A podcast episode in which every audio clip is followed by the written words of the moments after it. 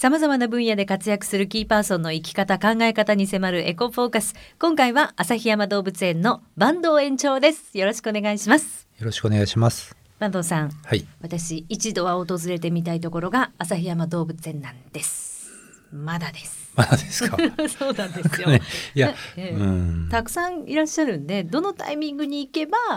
ゆっくり見れるかな？いやでもねもうそんなことはなくて、ええ。まああの300万人とか行った時期っていうのはもうちょっと異常事態だったですけども、え今あの見どころっていうかね見る場所も増えたしあのお客さんなんかもある程度落ち着いてきてるので、ええ。あの少なくとも自分のペースであのもう40分並ばないと北極熊見れないみたいなことはないええ。です。海外からもすごく来られるんですよね、今。うん。やっぱり、まあ、明らかにアジアのいろんな本当にたいろんな国から来られると思うんですけどもやっぱり経済的なゆとりがどんどんできてきてる人が増えてるっていうこととええ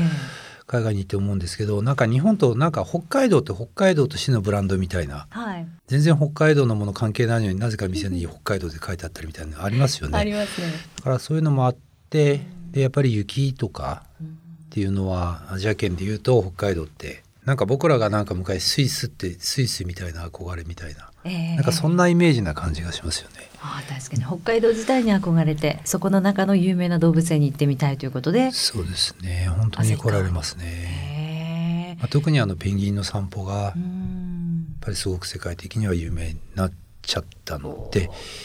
なんですけどね。可愛いですよね。ペンギン雪の中をよちよちと、ね。あれは別に芸を仕込んだわけではないんですもんね。そうなんです。えいや本当はあのペンギン館できてから、えはいまあ面倒くさいからお客さん帰った後に閉園してからやってたんですよえね。えやっぱどうせなら見てもら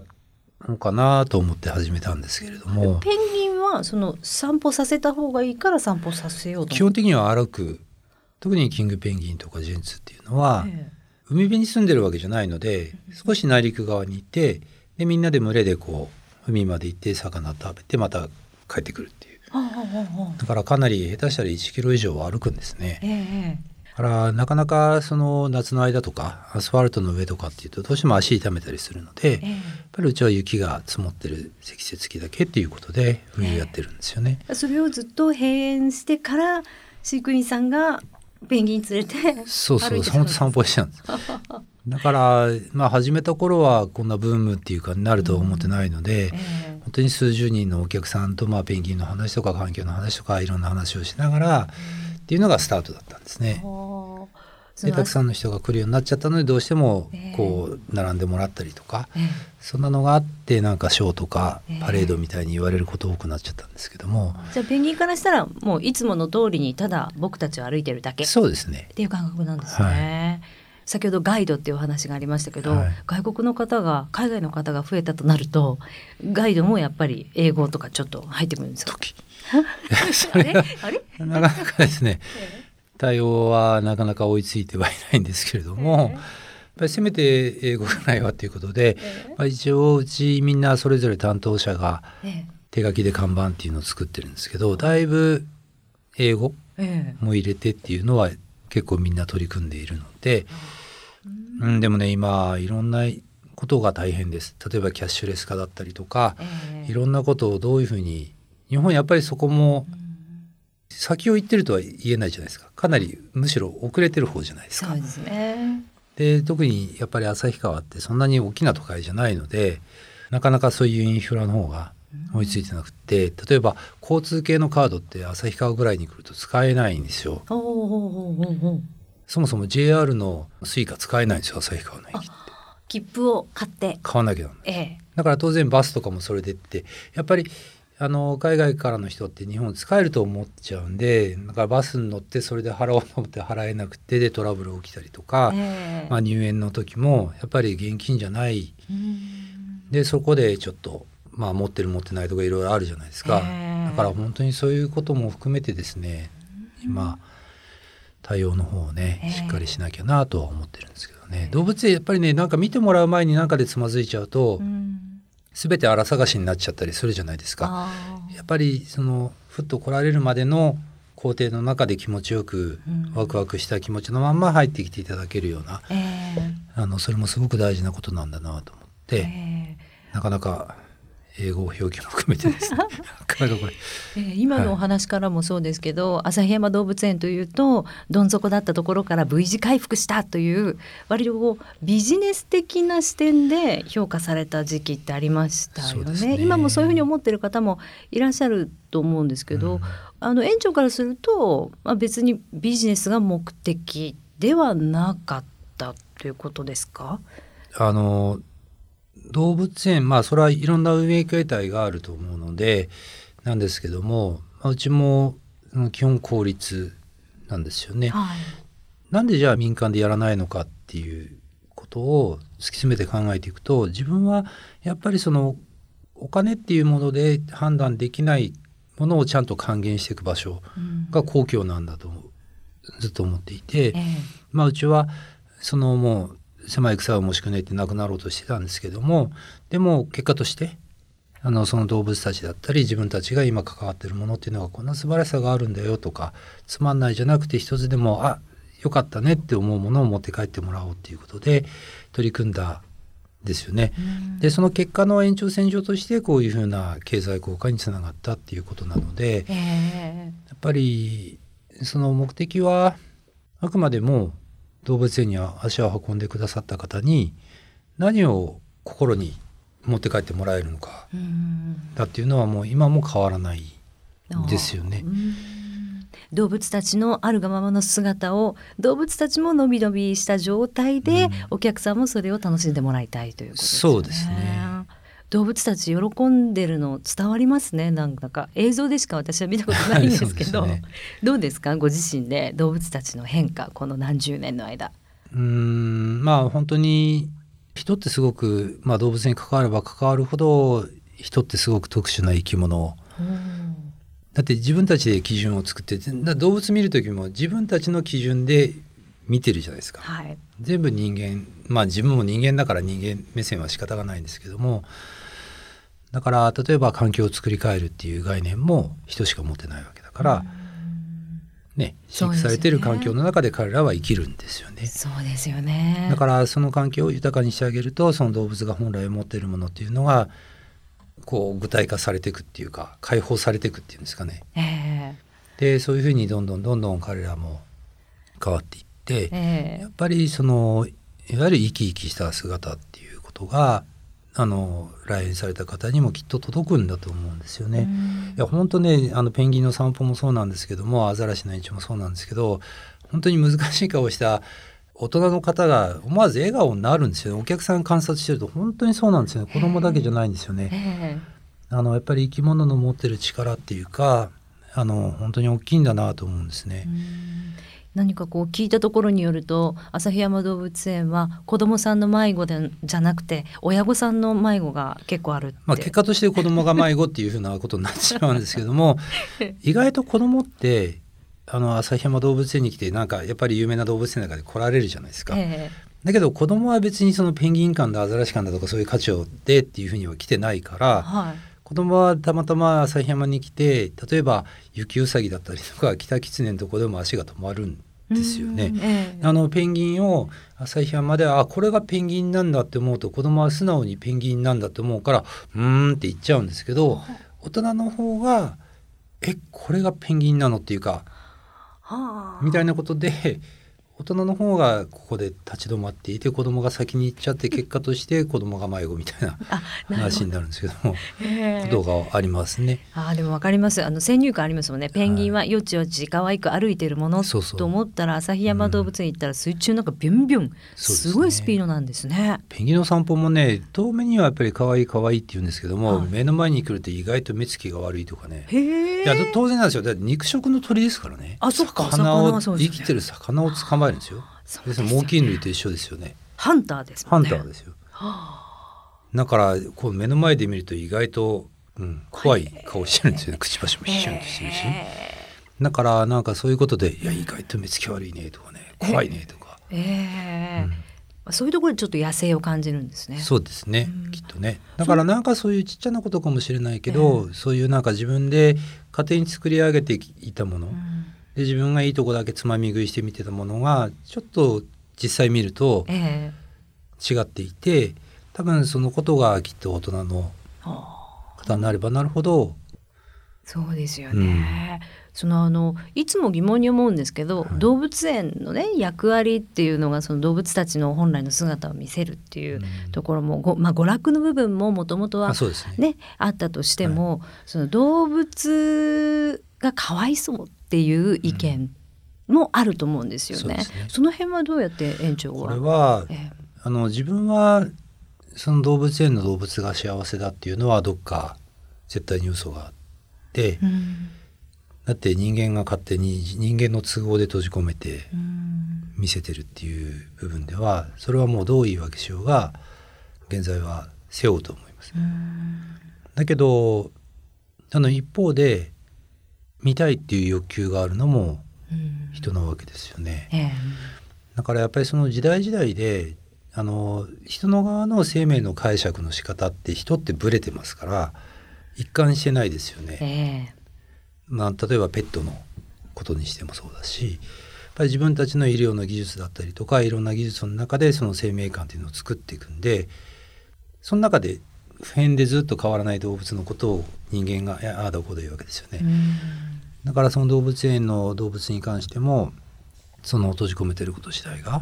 ていうのもそれは一方であの謙虚に受け止めなきゃなんないと思います。だからこそじゃあ動物園があのどういう役割をしっかりと持てるのか。やっぱりこの環境問題とかっていうのは数十年前は誰も言わなかったです。えー、動物園で象が見れてただそのこんなのいるんだっていうことだけで良かった時代ですよね、うんえ。ー、でも今それではもうダメな時代。っぱりその動物を見たことで感じれるものの観点を変えていかなきゃいけないのは間違いがないと思うんですね。でも言うことだけではなくてやっぱりその動物園そのものがじゃあどういう取り組みをしている場所なのか。そういうことをちゃんと根っこに持たないと動物園っていうのは何のためにあるんだっていう時の理由にはならない。付けが難しくなってきてる。だからあの動物園も理論武装の中で種の保存とかいろんなことを言うんですけれどもでも極端に言うと今このままだと自然にいる生き物たちはどんどん地球上から消えていきました。動物園の中で残りましたって。それってやっぱり人が作った場所での生きたコレクションにしかならないわけで。じゃあそこが目標なのかったら僕はそうじゃないと思う。だからいろんなことをその時代時代を読みながらじゃあ10年後どんなあの僕らは言ってるだろうなって自分はなんか想像するんです。えー人生100年時代になった時に人間はどんな生命感を持ってるんだろうかなっていうのを考えるんです。じゃあその時にじゃあ動物園っていうのがどういうものをあの提案していける場所なのかそういうことをなんか考えてるんですよね。その提案提案っていうのも変ですけどあの普通普通というか一般的なイメージとして動物園で可愛い赤ちゃんが生まれたら生まれましたっていう看板が出ますが、旭、うん、山動物園さんは喪中の看板も出すんですよね。そうですね、えー、生まれたら死ぬのが命なので、えー、生まれておめでとうならやっぱりさよならの日があって命なわけだから、えー、あのそれは淡々と。だからうち結構ただお葬式もやらないしあの例えば敬老の日みたいなこともやらないんですけれどもだって動物が「いや俺頑張って50まで生きたよな」みたいに思ってるわけじゃないわけでしょ。例えば正月が来てから「いやまた今年も正月迎えた」って思ってるわけじゃないわけだから その日その日の淡々としたものを淡々と伝えたいんです。でそれを見た人がどういうふうに受け止めるかはそれは自由なんです。提案する側っていうか見せる側が何かの方向性を持って伝えたくはないんです。可愛いと思う人もいればいいしかっこいいと思う人もいいるかもしれないしあこれは気持ち悪いと思う人がいるかもしれないしそれは全然否定する気はなくて、えー、事実そのものをそうなんです。そのそのことをちゃんと淡々と、うん、うん、そこはねすごくあのこだわってますね。えーあのこの収録をしてるちょっと前なんですけど、うん、カバの赤ちゃんが生まれましたよね、えー、小さな可愛い赤ちゃんの動画がかなり SNS でも出回って、はい、私もあの実はフォローしてるので、はい、よく、はい、見させていただきましたけども そういうあの子供が生まれた時っていうのはこう園内って飼育員の皆さんってどんな感覚なんですか？いやあれはねその今回のカバは2回目あの前回失敗してっていうことでやっぱり今その失敗したことを咎めてきたりとかいろんなことを言ってくる人はやっぱりいるんです。だけど自分はたちはやっぱり1回目、まあ、まあ前回に関しては結局未熟な子で生まれてきてっていうことがあってでその時のあの母親のカバの動きだったりとかその環境だったりとか自分たちの関わり方でどういうふうなカバが動きをしてたかっていうのは全部録画してあるのでそれを徹底的に分析して2回目に挑んでるんですよね。であのやっぱりあくまでも親が親子の関係を築いて自らが子育てをしようっていう環境をどこまで作れるかっていうことで、徹底的にあの、まあ、今回迎えてるんですけれども、うん、その徹底的にそういうことはするんだけれども結局生まれてからっていうのは育て方っていうのは野生の状野生、うん、基本的には親がやっていくんですけども僕らがその何かを解除したりっていうのは基本的にはないです。うん、だからそのうんそういう気持ちになれるような例えば親子の絆が強化されるようなことだったりとか、うん、そういうような誘導じゃないんですけどもそういう環境づくりっていうんですかね、あのしてったりとかっていうことを僕らはしててであともう今週末ぐらいからですけどもあの寝室内での今子育ての状況というのはお客さん側にも見れるようにモニターをもうつけて、うん、でこれも数年前から虎とか雪氷でももう島袋もやったんですけどもこれ結構勇気がいることで、えー、あのそれが絶対にうまくいくとは限らないんです子育てが。どういうと？だからもしかしたらその画面上で例えば猫科の動物だとあのこの子はダメだと思ったら本当に親が自分の殺しちゃうこともあるわけですよね。でそういうことも含めて公開していこうっていうことでまだネットでタイムリーにまではちょっとできてないんですけども、あの足を運んだ方にはそういうふうにして、そのもしものことが起きるリスクも含めて、やっぱり共有してもらうっていう考え方で、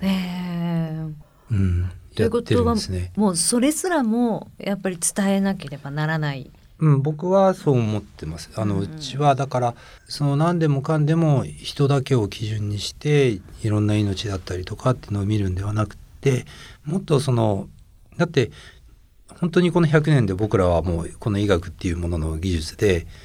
もともとは多分3 4 0年人間の人の平均寿命、えーでそれがもう明らかに医学っていうものがあって今度人生100年時代みたいに言うわけですよね、はい、でもそういう医学っていうものがない中でずっと動物たちは全部脈々とずっと命をつないで今まで何千万年って生きてきてるわけじゃないですか、うん、でも自然を大切環境を大切っていうけどもそういう生き方も含めて環境なんですよね、うん、例えば自然の中で生きてる生き物に病気はないですよね。ああ病気の状態の個体がいるっていうのはあるかもしれないけどウイルスも細菌も全部あってその生態系なわけじゃないですか。はい、そうですよね。まあ、僕らは病気っていう言い方をしますけども何、えー、かのウイルスに感染した状態の動物がいるからそれを捕食することができる。わけですよね。はあ、なるほど。例えばみんなピンピンしたシマウマしかいなかったらライオンはシマウマを取ることができないわけですよ。えー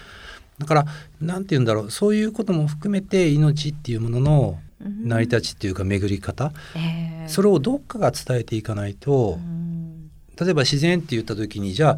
食べられそうな動物を徹底的に助けちゃったらみんな死にますよね自然の中では食物連鎖なわけだから。そうですね。だから自然を大切にっていう僕はやっぱりこれからの時代はあの動物園は自然を知る玄関口なんだと思うんです。自然を知る本当にきっかけになる場所であって僕たちが守ろうとしているものを大切にしなければいけないのはどういう生き物たちがどういう生き方をしている場所か。それはもう本当に何だろう。僕らが言う生命観の中の、うん、こういう言い方がいいのかちょっと何ともなんですけども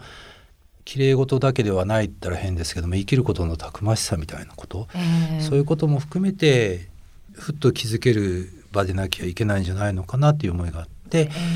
だから都合よく生まれましただけじゃなくて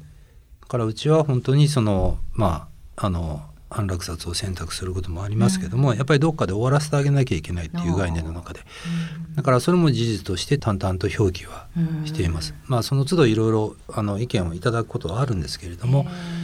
でも自分たちはこういう考えなのでっていうことで、何かの死が何かの性に変わるあそうっていうことですよね。要するに死が無駄になることはないんですよね。全部土に帰ってだから山の木は全部あの冬になって枯れても、うん、肥料もあげなくてもちゃんとまた次の年緑いっぱいになって、えー、虫もいて、僕らが作る畑には虫が湧くと害虫になりますけども自然の中では虫がいてあ虫もいなきゃいけないわけですよね、えー、だからそのこと一つでも自分たちの生き方って何なんだろうって思うじゃないですか、うん。えー、僕らは肥料をあげ続けないとっていうことは全部奪ってくるから常に何かを肥料をあげないと僕らは作物取れないですよね、えー、自然の中って別に肥料まかなくてもずっと循環するわけですよね、だからそういうことも含めてですね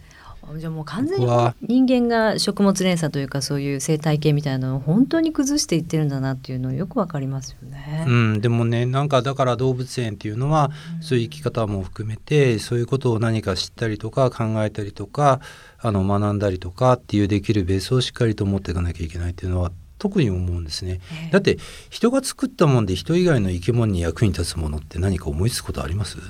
人が作り出したもので。ないですよね多分僕ないんじゃないかと思うんですよ。えー、動物にとって不都合なものばかりですよ、ね、そうなんですよ。えー、でもそれでも彼らは淡々とそれを受け入れて。そうそう人の営みも受け入れてその中で生きていますよね。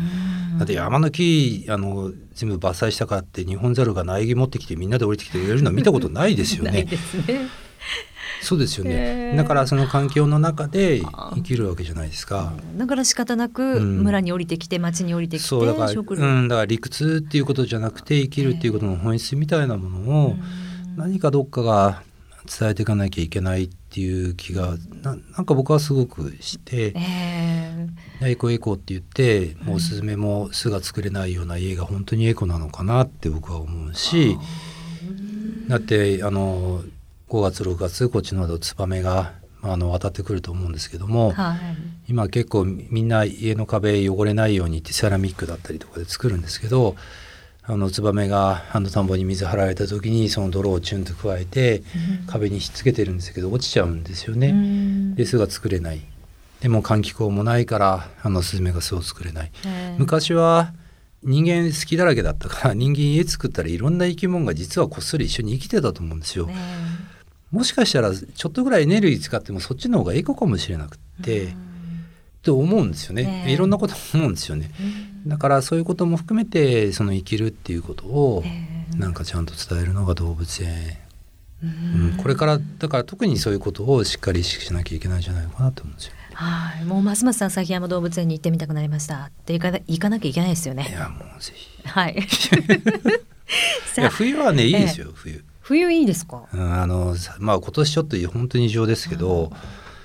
最低気温マイナス10とか20みたいな予報の日にピュンと来てくれれば。おなるほど。あの北極馬ちゃんがかなり元気。ペンギンもそうだしペンギンさんまあ狼もそうですね。狼は狼見てみたいですね。狼かなり思い入れが終わりになるんですよね。そうなんですよ、ね、僕犬派か猫派かっていうのが確実に猫派なんですけど狼だけはね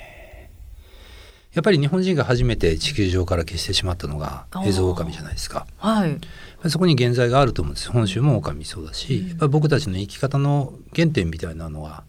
自分たちの都合で生きるっていう、そこからスタートしてる気がするんですね。だってそれまで共存できてたんですから。それが僕らがそのいわゆる文明的だって思う暮らしをしようとした時点でオオカミとは一緒に生きれなくなったっていうこと。だからそのことはもう一度あのちゃんとしっかりともう一回受け止めていかなきゃいけないと思うしその強い生き物って、謙虚なんですよね見せびらかさないんですよね強さを。えー、狼謙虚なんですか？狼もそうだしみんなそうなんですけど自分の体自体が武器なわけですよね。はいはいはい。いや例えばですよ、はい、ライオンとかだったら自分のこれが全部ナイフでできてるみたいなもんなんですよ。爪そうですよね。でそれでこの野郎ってやっちゃったら相手が死ぬのはわかるわけですよね。はい。で圧倒的に強い存在っていうのは何かあったらスッと一回引くんですよね。いやあのねなんかねこう他にもそうなんですけども、えー、見せびらかさない。たまらないですね。かっこいいですね。たまらないですね。ね。すごいですね。本当にそうですね、えー、そういうお話を生でぜひ動物園で聞かなきゃいけないですよね。ね。はい、伺いますのでよろしくお願いいたします。はい、ます。で次回はですねはい、ボルネオへの恩返しプロジェクトのお話を詳しく伺いたいと思います。はい、はい、よろしくお願いします。ありがとうございました。